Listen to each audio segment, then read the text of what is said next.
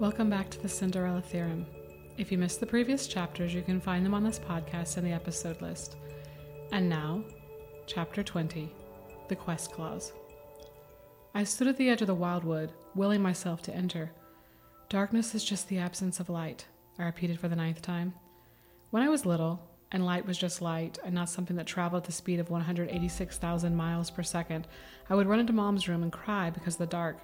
She would give me a hug, read me a fairy tale, and put me back into bed, telling me darkness is just the absence of light. Then she'd make some light a night light, the hall light, or sometimes she'd leave a flashlight with me. But when I started school, I grew out of my fear. Grew out of my fear equals being able to sleep without supplemental light. I wasn't afraid to enter the wildwood. Well, not exactly. The problem centered more on the degree of darkness. At home, streetlights shone in my window, and the switch on my computer power strip had the light on it. Plus, I had glow in the dark stars on my ceiling. It wasn't exactly the absolute absence of light. The wildwood was. It was like staring into a black hole. There was nothing giving off light, nothing in the distance. The sun's rays didn't even penetrate the forest. It's a matter of willpower, Doug had said. The wildwood wants to keep you out. You'll have to prove you want in that much more. I didn't understand. What do you mean? Like the woods are alive? Doug sighed. Sort of. The darkness is one of the protections they have in place to keep people out. They who? Doug raised his eyebrows. Well, there are lots of really bad things in fairy tales and legends, you know, like monsters, hags, and wicked dwarves. They need somewhere to live. Plus, all those questing princes need somewhere to go on their quests. Huh. I wanted to ask clarifying questions, but I was afraid more information might cause me to abandon the quest altogether. But the important thing is the darkness, Doug went on. It's just an illusion. Once you've taken five steps into the wildwood, you'll find the lighting to be just like any other place. I stood at the entrance of the wildwood, preparing to take the five steps, thinking about how, when I had asked Doug if he knew about the change in lighting from personal experience, he'd taken a long time before saying, No. He'd only read reports to that effect. I mentally went over the directions from Doug one more time, then took a deep breath and stepped into the wildwood. Interesting, I said five steps later blinking in the sunlight. I took a step back into the darkness, and then another step in toward the light. I felt like I was standing on the international date line of the prime meridian, or like I had one foot in Kansas and one in Oklahoma. I experimented a little with how far I could be in the dark and still have a foot in the light, and vice versa. Then I suddenly remembered why I was in the wildwood in the first place. I took off down the path as fast as I could possibly go without missing the landmarks Doug had mentioned. At the twisted oak tree, I turned left, and at the row of stumps, I took the road to the right. Then at the abandoned hut, I stopped. This was where I would find Levi. I remembered what Doug had told me to say. I just didn't want to say it. I looked around the clearing. Maybe Levi would be here anyway. Maybe I wouldn't have to say it. You have to do whatever you were told to do, a low voice spoke. I jumped and looked all around. Where was the voice coming from? Disembodied voices were highly unmathematical. The whole point of the quest is to follow the directions, you know. Where are you? I asked, spinning around. Down here. I looked down and saw an old turtle wearing glasses. Hello, Princess. Um, hello. I knelt down the glass next to the turtle. I'm pleased to meet you. And I you, the turtle nodded. Now, you should probably get on with your quest. You young people, always forgetting the important things, always trying to get around the quest and do things your own way. Okay, but, um, if you don't mind me saying so, you don't seem very evil. Evil? The turtle looked at me. I was told evil hags and monsters live in the wildwood. The turtle blinked. They do, but they certainly aren't the only things that live here. He slammed his mouth shut. I stood and dusted myself off. How did you know I didn't want to follow the directions? The turtle rolled his eyes. Because you had that young, headstrong look about you. I've seen it on all those young whippersnappers who wind up turned into slabs of stone or frogs for not following the directions. The turtle made an annoyed sound as he just continued rambling away from the clearing. You be sure to do what you're supposed to. After the turtle had gone, I looked around for anything else that seemed capable of hearing and speech. I really didn't want anyone to hear what I was about to say. I got on my knees and bowed my head. Contrition and submission were vital factors in this equation. Then I said, I, Lily Elizabeth Sparrow, Princess of E.G. Smythe's Salty Fireland, crave the presence of Levi, Dark Mesa of Uppish Senna. I have need of his abilities. I need him for what I cannot do. A greasy hand tipped my chin up. Fair princess, Levi cued. It takes such a strong person to admit they need help. What can I do for you? After telling me the formula for getting Levi to appear, Doug made sure to tell me over and over to be servile with Levi. He had to believe he had the upper hand. Please, I whispered, I need to see Lord Tallis. It is my only hope. I looked up at Levi, suddenly afraid I'd laid it on too thick. Too much groveling might upset the delicate balance of the equation. But, Lily, my dear, Lord Tallis is not known for his hospitality. It's the only way. Levi cocked his head and smiled. Very well. He removed a cloth from his pocket. It was damp with grease. You'll have to wear this. Levi tied the blindfold on, and once again I was mentally repeating, Darkness is just the absence of light. Levi's greasy hand grabbed mine as he led me deeper into the forest. Lovely weather we're having, isn't it? Levi remarked. Excuse me? We're having nice weather, aren't we? Levi went on. I mean, I vastly prefer this weather to an ice storm. Don't you agree? Yes, I said hesitatingly. Weather seemed like an odd conversation topic for a kidnapper to have with his kidnappee. I realized, mathematically speaking, Levi wasn't actually kidnapping me. I had volunteered to be kidnapped, but being blindfolded was the variable pushing me toward a kidnapping equation. You know, I know your grandmother quite well. Oh, my mom's mom or my dad's mom? Your father's, of course. It's not likely that I know your mom's mom at all, is it? Levi laughed. I laughed a little too. not that I understood what was funny. I was busy not tripping and making servile conversation. It bothered me, however, that Levi seemed to know about the mystery of my mom's parents. But back in the day, I was almost exclusively assigned to your grandmother. Very cheerful woman. I thought I'd never get her to vanish. I stopped shuffling along. You vanished my grandmother? In a manner of speaking. He grabbed my hand again and pulled me after him. We continued in silence for a few moments, then Levi's greasy hands removed the blindfold. Here we are. I blinked, adjusting my eyes to the sunlight. We stood next to a gnarled tree. Its wood was very dark, almost black, but when I looked closer, I saw the tree was split at the bottom and growing in six different sections around the original stump, six trees equaling one tree. The space between the stumps was sufficient for a person to slip in between them and stand in the middle, which is what Levi directed me to do. Now, dear princess, we're going to jump down the hole like in Alice in Wonderland. What?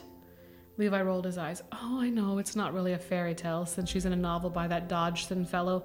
You'd like him, by the way. He was a mathematician, but fairy tale or not, it's still a good reference to what we're about to do. What? Do you mean Charles Lutwidge Dodgson? Him I knew. He wrote Symbolic Logic, parts 1 and 2. Levi nodded. Right. As Lewis Carroll, he wrote Alice in Wonderland about his little neighbor friend Alice, but since Alice is his created character, she's not a citizen of Smythe's SFL. I heard she's taken up regular residence in Wonderland, but Baldric is such a gossip you can't believe everything he tells you. I don't understand what any of that has to do with this tree. We're going to jump in like the White Rabbit did with Alice?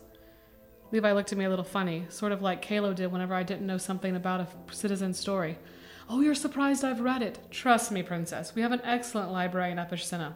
All the pages are laminated, of course, and we have a brilliant section devoted to vanished tales. They can literally only be found in our library. He flashed his greasy grin. I moved closer to the tree. I'd be delighted to see it. I'm sure that can be arranged. He offered his hand and assisted me in slipping between two of the trees. I looked down at the cavernous hole, calculating its depth. I stopped myself from figuring out my rate of speed and velocity. If I jumped down this hole, I'd have to do it without math. With math, all I had was an equation equaling my death. See you at the bottom, I called to Levi as I jumped into the hole. Surprisingly, it was not dark. I tried to determine the light source based on the refraction and reflection of light in the cavern, but I couldn't pin it down. Also, I seemed to be defying the laws of physics. The rate of my descent was not increasing, nor was it slowing down. It was just the same as it was when I stepped off the tree. Having a good time? Levi floated next to me. He was enjoying his fall slash float from the comfort of a reclining armchair. He laughed at my surprise and added, I didn't say it was exactly like Alice in Wonderland. I didn't answer because I was suddenly aware of a new problem. We were coming up on enough furniture to stock a small store. Beds, bookshelves, lamps, desks, even a piano slowly ascended. I wriggled to the left to avoid a burgundy ottoman. Then I swerved to the right to miss a flower patterned love seat. Levi laughed. You better land in a chair. It will do the piloting for you. He pointed. Look, that leather recliner. Aim for it. I managed to direct my floating so I would be in the path of the chair. How is it mathematically possible for the furniture to be rising? Not everything is about math, Princess. Levi swiveled his chair so I could see him. Now, put your body in a sitting position and wham! I slammed into the leather chair with a grunt. Yes, exactly, Levi nodded. It's smart furniture. All you have to do is assume the proper position above the piece, and you'll find yourself in it. And when once we get to the bottom, the chairs will float up again. Clever. I spent the rest of the ride reviewing Doug's plan in my mind. Levi spent the free fall examining his fingernails and occasionally muttering things like, I've got to get a manicure appointment, or I must remember to pick up my dry cleaning. I didn't really want to have a conversation with him. I needed the time to make sure the plan was firm in my mind, but still, if he had struck up a conversation with me, I would have asked him some questions about turning traitor and becoming a Dark Mesa. Had he really been a better happyologist than Kalo? Eventually, after I had time to review the plan four and a half times, our chairs landed. Levi nonchalantly exited his chair and offered his hand. I knocked it aside and got up on my own volition. Levi raised his eyebrows. Independent, like your father. You mistake me, Levi. I smiled at him. I just don't want to touch your greasy hand. Our chair started slowly rising back up. Levi made a sweeping gesture with his hand, bowed a little, and said, If you'll just follow me, Your Highness. I nodded regally and followed him through the rocking passage, noting mentally that all of a sudden I seemed to be the embodiment of all things regal. My posture was better, my speech took on a more formal, royal quality, and there was that random regal nod.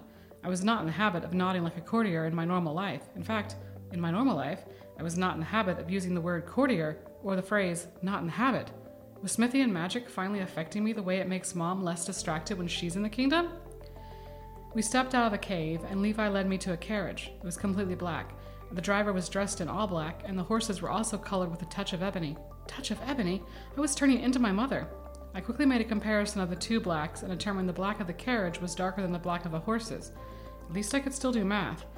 I started reciting the squares to steady my nerves. Steady my nerves? My malaise was so distracting that I absolutely took Levi's offered hand as he helped me into the carriage. Its greasiness brought me crashing back to reality. Am I turning into a fairy tale? Levi looked at me curiously, knocked twice on the ceiling to tell the driver to start, and asked, What do you mean? I sighed, exasperated. I don't know. My vocabulary is changing, my posture is straighter, and I'm acting rather regally.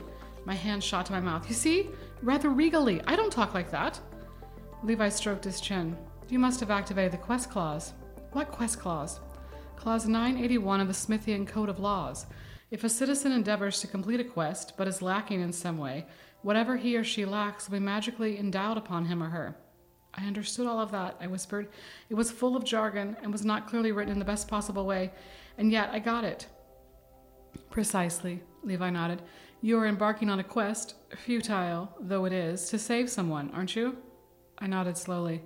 So the magic of your disgustingly happy salt land has enacted the quest clause. This is a sort of thing sure to be made into a legendary tale. Not a victory, of course. It will be a lament for the lost princess. But the main character can't run around with sloppy, unprincessly postures saying things such as, It was like so totally awesome, you know? Levi imitated what Corey referred to as people who waste oxygen. I have never spoken like that. Levi laughed. But neither do you sound as you should. I rolled my eyes. How do you come to know so much about Smithian law? I regretted my question as soon as I asked it. I already knew the answer. Levi knew about the law because he had once been a citizen, a happyologist. He made an impatient noise and turned to look out the window. For a brief moment as he turned, I saw not Levi the villain, but Levi the victim. You cannot be as ignorant as you pretend, Your Highness, he said quietly. Even the most cursory inquiry into my background would have revealed my history. Inexplicably and unmathematically, I felt sorry for him. Although I was sure it was mostly the result of the quest clause, I did think it would be unprincessly not to express concern for even the vilest creature. Is there no way to take back your treason? I asked. Could you not undo it in some way?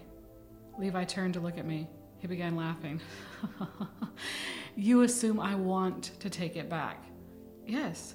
Then your assumption is an error, Your Highness, and you do your mathematical background a disservice by pretending emotions you do not feel. I. He held up his hand to stop my protest. You would do better to formulate an equation for the length of time it will take my Lord Tallis to bend you to his will, for whatever plan you have concocted will fail, and you, Princess, will be little more than another prisoner in his dungeon. I looked out the window and ignored Levi for the rest of the journey. The greasy scumbag had tried my last sympathetic princess nerve. I hoped he was unhappy and haunted by his treason. Stand over there, Levi motioned to a dark area near the door of Tallis's throne room.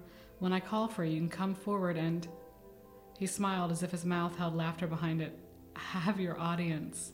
And remember, don't say anything to Lord Tallis until he speaks first. I nodded. Levi was a greasy, annoying, traitorous sycophant, but I had to play his game if I was going to get into the dungeon. And getting into the dungeon equaled freeing my friends, which also equaled saving Cinderella's story so little girls everywhere could hope for a missing gold slipper. I mentally replayed the last part of the equation gold slipper. I reviewed Cinderella's story. I think that's right, I whispered. I think she really did lose a gold slipper, even though everyone always thinks she lost a glass one. Apparently, the quest clause even made up for my lack of fairy tale knowledge. I shook the shoes from my head, and my eyes followed Levi as he walked down a strip of black carpet toward the dais and the throne. In case you, like me, wondered what a dais is, it's a raised platform, often for a dignified occupancy. It's a fancy quest clause way of saying a little stage. By the torchlight, I could see his greasy footprints sinking into the carpet. He bowed and generally sycophanted himself. May unhappiness smile on you forever, my lord Tallis. A tiny figure on the throne stirred. He was only inches taller than Peridium and Lupker. It seemed strange that such a short person could be so evil, the cinder of dead lilies and sparrows. Tell me, Levi, for what purpose have you disrupted my leisure? I was reading The Raven when I was called. I think, your lordship, I could hear the arrogant smirk in Levi's voice, you will find my news far more pleasing than Poe. Enough riddling, Levi. Get on with it. The tiny man's voice was deeper than I had supposed, two or three times deeper. Levi bowed again and said, Someone from E.G. Smythe's Salty Fireland craves an audience with you. Tallis leaned toward Levi, his eyes full of interest. Who? Levi paused, probably for a smirk. Princess Lily Elizabeth Sparrow, future protector. Tallis sat straight up and smiled. I'll see her now. Tristan! He snapped his fingers at a person in the shadows. Clear my schedule and alert Malcolm. Tristan made a shadowy bow and left the room. During all of this, Levi stood near the throne like a puppy waiting to be praised. At a nod from Tallis, he gestured to where I was hidden. My lord Tallis, it is my unending honor to present Princess Lily Elizabeth Sparrow, future protector of E.G. Smythe's Salty Fireland. I swallowed, made a silent wish that Doug's plan would work, and walked toward the dais. Tallis looked as if he were bouncing slightly in excitement, and I didn't think Levi's smile could mathematically get any bigger. The ratio of muscle capacity to facial area was stretched thin already, and I stopped myself. This was not the time for math. I curtsied and waited. You may speak. Tallis moved an arm in a welcoming gesture. I ducked my head a little in a slight bow and said, Thank you for agreeing to see me, my lord. I always welcome enemies into my home, though I have heard my own emissaries did not receive an equally cordial reception. I smiled. No doubt our welcome was as genuine as yours is false. Tallis laughed, a scary deep sound. Witty like your father, and pretty like your lovely mother Jenny. He shot a glance at Levi. Levi turned and nodded at someone in the shadows. But surely you did not come all this way to verbally spar with me. He raised his eyebrow in anticipation. Your lordship speaks rightly. I swallowed, grateful for the quest clause's vocabulary. I have come to ask that you release Ella, called Cinderella. Her story is of great importance to the children of the real world. Tallis studied me for a moment. No, your request is denied, and you would do well to remember that while you're here, my world is the real and only world. Perhaps your lordship would be willing to bargain for Ella's release. Bargain? Tallis smiled. What could you offer me that would be worth the release of a prisoner, worth emptying a cell? I returned his smile and answered, Myself. Tallis narrowed his eyes for a moment, studying me. Done, he said, suddenly slapping his leg. I will empty a cell in exchange for your surrender. Levi, escort the princess to the dungeon. Grinning, Levi led me out of the room. His greasy hand held my arm tightly as we left, and I heard Tallis call out, A pleasure doing business with you! Levi walked fast. I had to trot to keep up with him. I smiled to myself. Levi didn't know I had not the minutest intention of getting away. I was 100% glad to be going to a dungeon. I mentally checked off another part of Doug's plan. Thank you for listening to this chapter. If you can't wait a week for the next installment, you can always purchase the Cinderella Theorem on Amazon.com in either a print or Kindle version. If you have friends who would enjoy the story, tell them about this podcast. I love to hear from my fans, so if you have a question for me, please reach out on the Lily Sparrow Chronicles Facebook page. Until then, May all your stories have happy endings.